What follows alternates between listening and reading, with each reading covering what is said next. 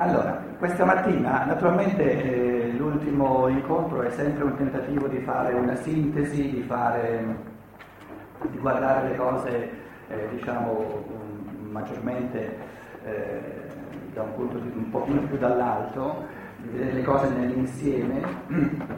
E partirei dalla domanda semplice, di nuovo la domanda, che va sempre riposta e, e, e, va affrontata da angolature sempre diverse. Cos'è lo specifico? Che cos'è di speciale, di nuovo, in questa scienza dello spirito di Rudolf Steiner? Che poi se Rudolf Steiner o un altro, a noi non importa chi sia stato, ci importano i contenuti. Stando a, a, a ciò che questa scienza dello spirito, che noi conosciamo a gradi diversi, io ci lavoro con, con grande entusiasmo da 30 anni, ma questo non importa, qui eh, le persone che sono, eh, sentono di questa scienza dello spirito per la prima volta sono quelle più eh, benvenute in un certo senso. No? Allora, la domanda è che cosa, cosa eh, porta qualcosa di nuovo nell'umanità questa scienza dello spirito oppure è soltanto un, una variazione di cose che già c'erano? E la mia risposta è che eh, naturalmente questa scienza dello spirito ha tante cose in comune con tutto ciò che c'era perché l'umano non lo inventa la scienza dello spirito, l'umano c'è da sempre e questo umano ci accompagna. Quindi ci sono fattori di continuità nell'evoluzione, l'umano è un fattore di continuità, ma anche fattori di rinnovamento. Quando nella vita eh, del singolo eh, avviene la, denti, la, seconda dentizione, non si può dire soltanto continuità, qualcosa di nuovo. Quando avviene la maturità sessuale attorno ai 13-14 anni, non si può dire è soltanto qualcosa di continuativo, ma c'è qualcosa di nuovo. Allora, eh, lo specifico, l'importante della scienza dello spirito, di quella che chiamiamo scienza dello spirito, non è tanto la conferma di ciò che sempre c'è, ma è il nuovo, di vedere se c'è qualcosa di veramente nuovo che feco- viene a fecondare l'umanità e viene a proporre cammini nuovi. E, ehm, per rispondere a questa domanda, io direi il, il fatto di contenuti, cioè le, le, le, cose, le conoscenze, per esempio i contenuti di ciò che la scienza dello spirito dice sulle gerarchie angeliche, o prendiamo i contenuti di conoscenza che vengono espressi quando si tratta di descrivere scientificamente, spiritualmente scientificamente, in chiave di scienza spirituale, ciò che ogni essere umano passa dopo la sua morte una descrizione scientifica oggettiva, ma proprio articolata, minuta e non per somnicati, concreta di ciò che ogni essere umano vive dopo la morte, la trovate soltanto nella scienza dello spirito di Rudolf Questo è un fatto, un fatto oggettivo. Oppure, diciamo, una descrizione eh, degli esseri eh, della natura, eh, che, che, tipo di esseri sono eh, gli esseri che vengono chiamati gnomi, ondine, sinfili, salamandre, non importa, la, la terminologia non è importante.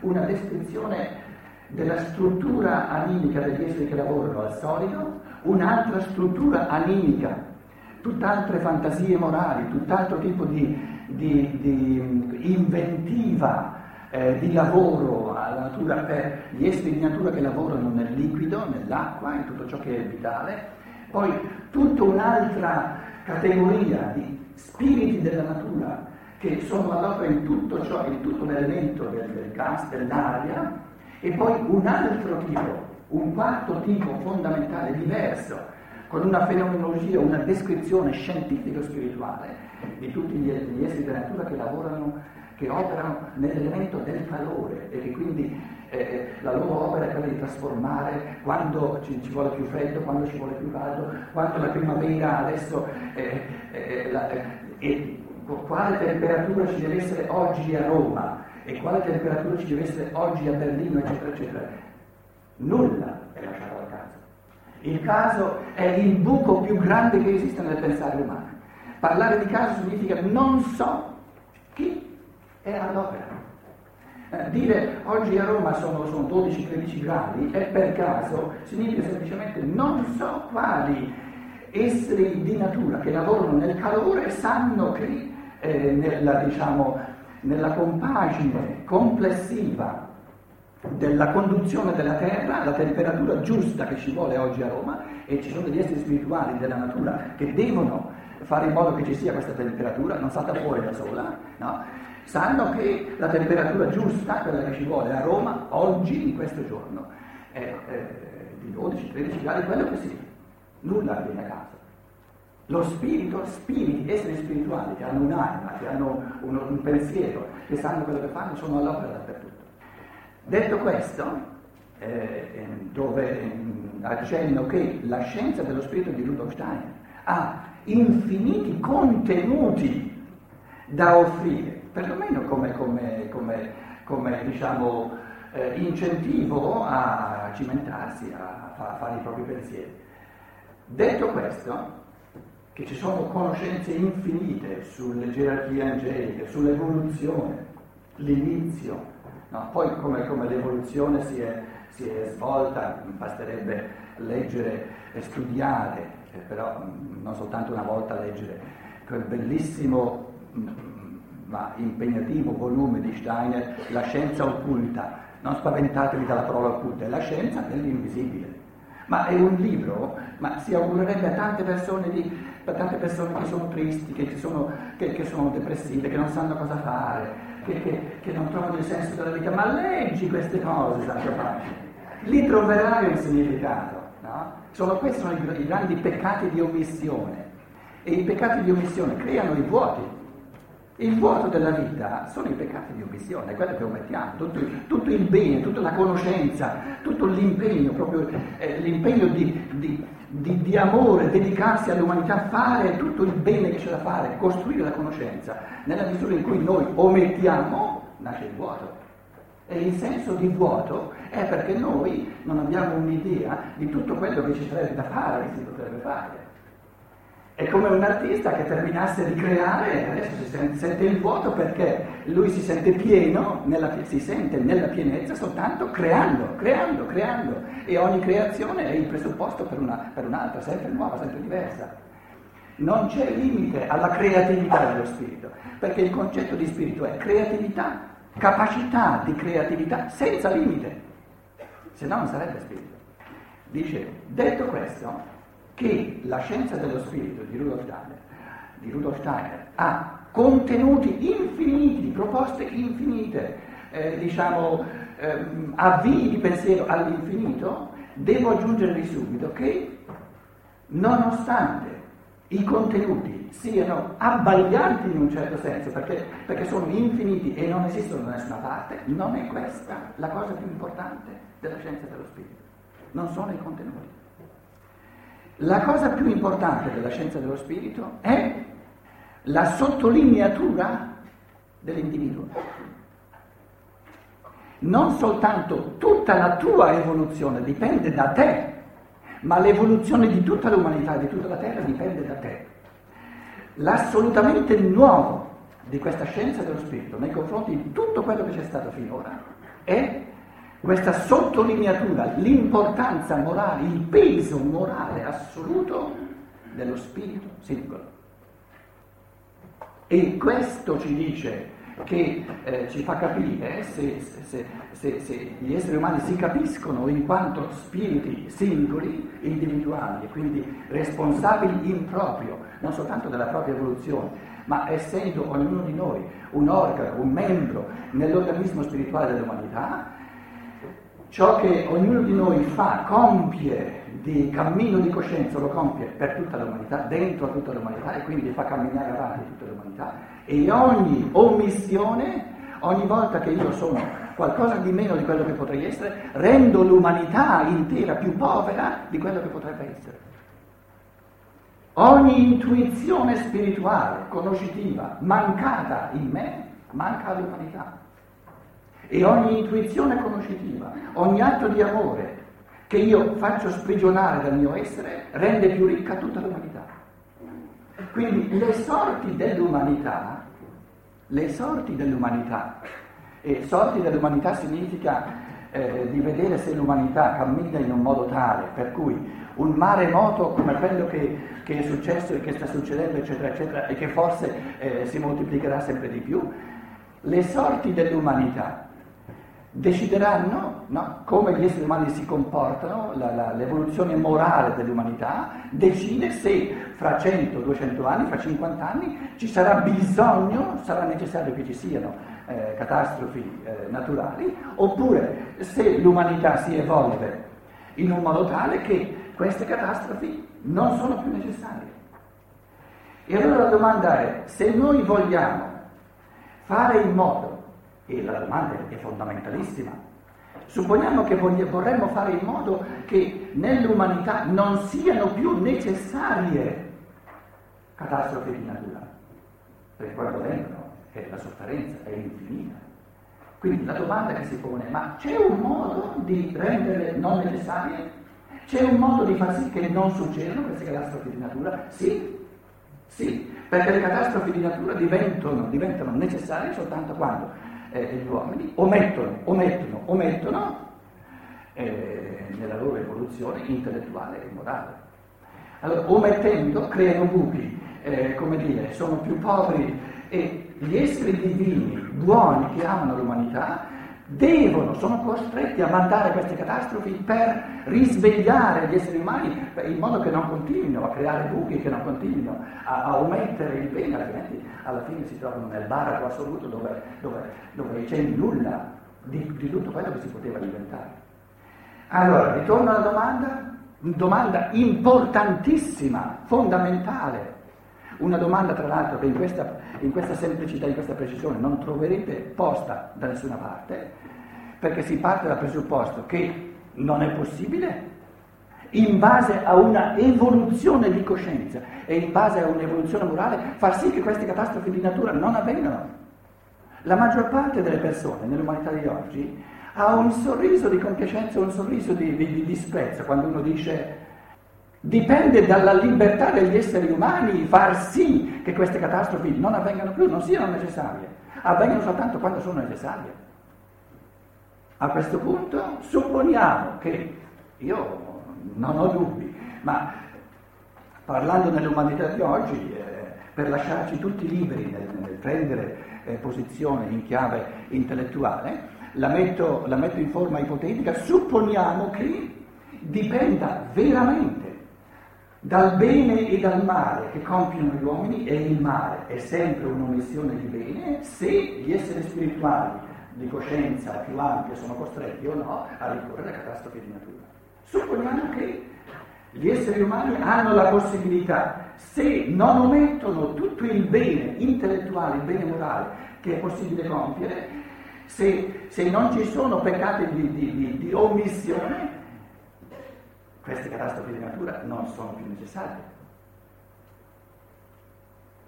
Chi decide se sono necessarie o se ne possiamo fare a meno? La risposta eh, come dire, assolutamente rivoluzionaria della scienza dello spirito è, lo decide il singolo, ogni singolo. E perché lo decide il singolo?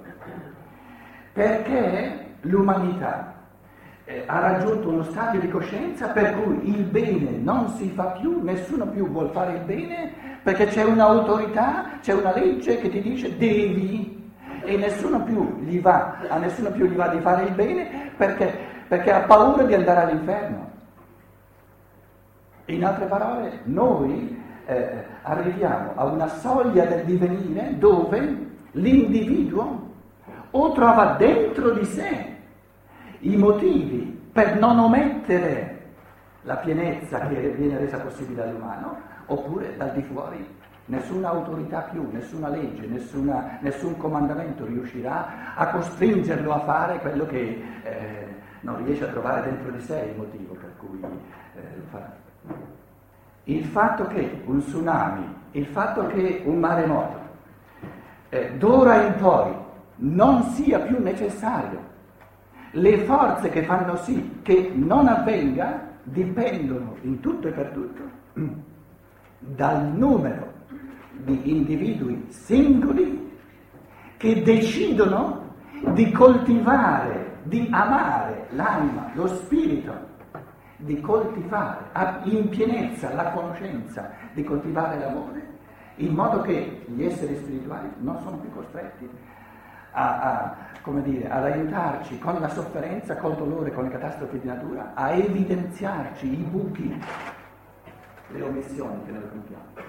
E da chi dipende se il numero di persone, il numero di individui che si danno da fare, che trovano la forza di non omettere, ma di compiere il più possibile il bene dello spirito che è la conoscenza, che è il cammino di conoscenza, e il bene del cuore, dell'anima che è l'amore, l'essere gli uni per gli altri, per quanto mi riguarda, le sorti dell'umanità dipendono da me, perché io decido, e soltanto io decido se il numero necessario di individui che compiono il bene umano, la, che, che, che, cercano la pienezza dell'umano, dipende da me se questo numero, che, che deve essere un certo numero, perché se, altrimenti se il numero non è sufficiente eh, queste catastrofi devono venire, dipende in tutto e per tutto da me se questo numero avrà, avrà un numero in più o un numero in meno.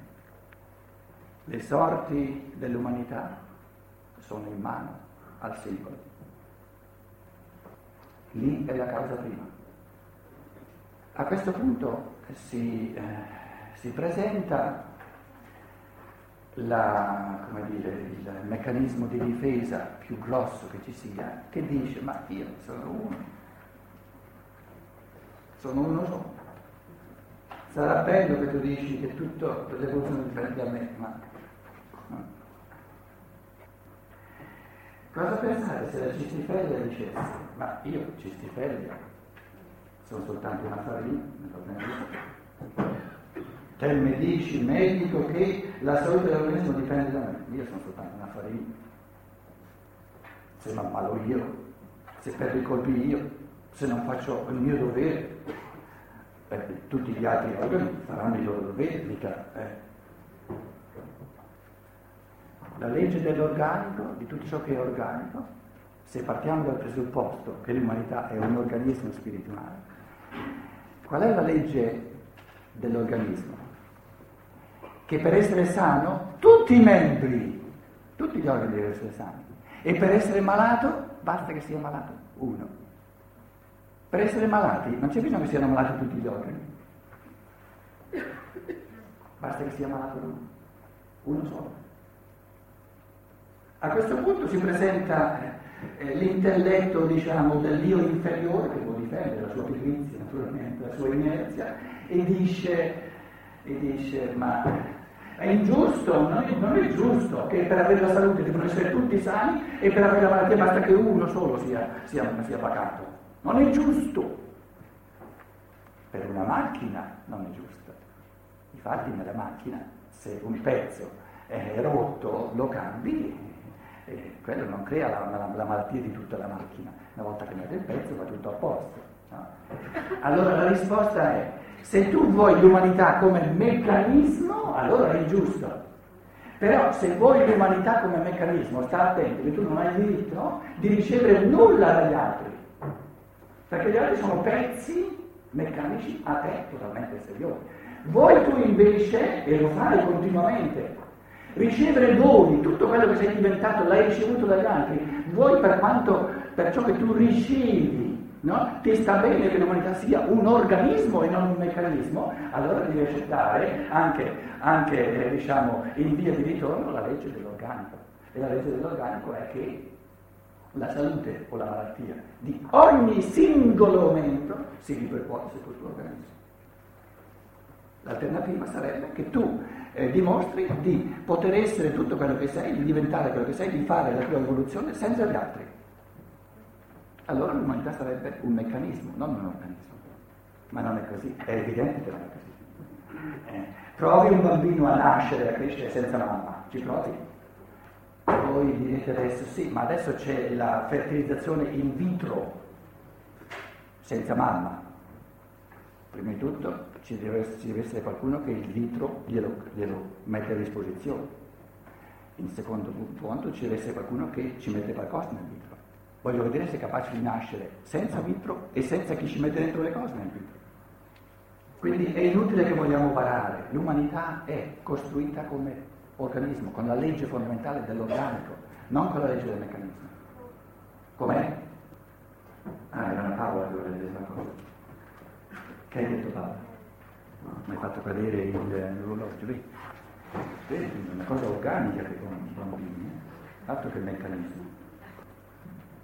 In questa chiave della eh, bellissima responsabilità dell'individuo, dove le sorti dell'evoluzione propria e dell'umanità vengono messe nelle mani dell'individuo, si affidano alla sua libertà, si affidano alla sua capacità di non poltrire, di non omettere tutto il cammino di coscienza che si può fare, di conoscenza che si può fare, di non omettere tutto il cammino di dedizione, di, di, di larghezza, di, di, doni che ci possiamo distribuire a, a vicenda, in questa, in questa chiave eh, riprendo adesso il, un, un, accenno che ho fatto all'inizio, e cioè un, il carattere fondamentale della nostra cultura moderna, dalla quale si evince eh, il compito assoluto dell'individuo. Cos'è che caratterizza la cultura moderna, soprattutto nei nostri paesi occidentali? È una, una dicotomia assoluta, una schizofrenia assoluta, sono due vite parallele da un lato c'è la vita pubblica, c'è la vita politico-economica, c'è la vita del lavoro, eh, c'è la vita concreta reale. Dall'altro c'è la vita degli ideali, la vita della moralità, la vita della religione, eh, delle cose belle, la vita della cultura, la vita dell'arte. E questi due mondi sono come due binari paralleli che non si incontrano mai. La vita reale diventa sempre più brutale, sempre più materialistica e la vita bella diventa sempre più spirituale. E meno si impegola con la vita e più diventa bella. Allora, nella vita reale ci scanniamo a vicenda, il materialismo, l'egoismo, la raffare, il denaro, e poi siccome questa vita è così brutta, soffriamo tutti, e, e così no, non si può vivere così, invece di cambiare questa vita andiamo via. In chiesa, segreteria, convegno di archiatico, al Vaticano, con la sua nuovo Papa, e lì parliamo di un modo tutto bello e guai se mi rovini quelle ore tutte belle, richiamandomi soltanto facendo andare il pensiero a quella vita brutta, perché quelle ore lì sono state proprio per dimenticarle, no?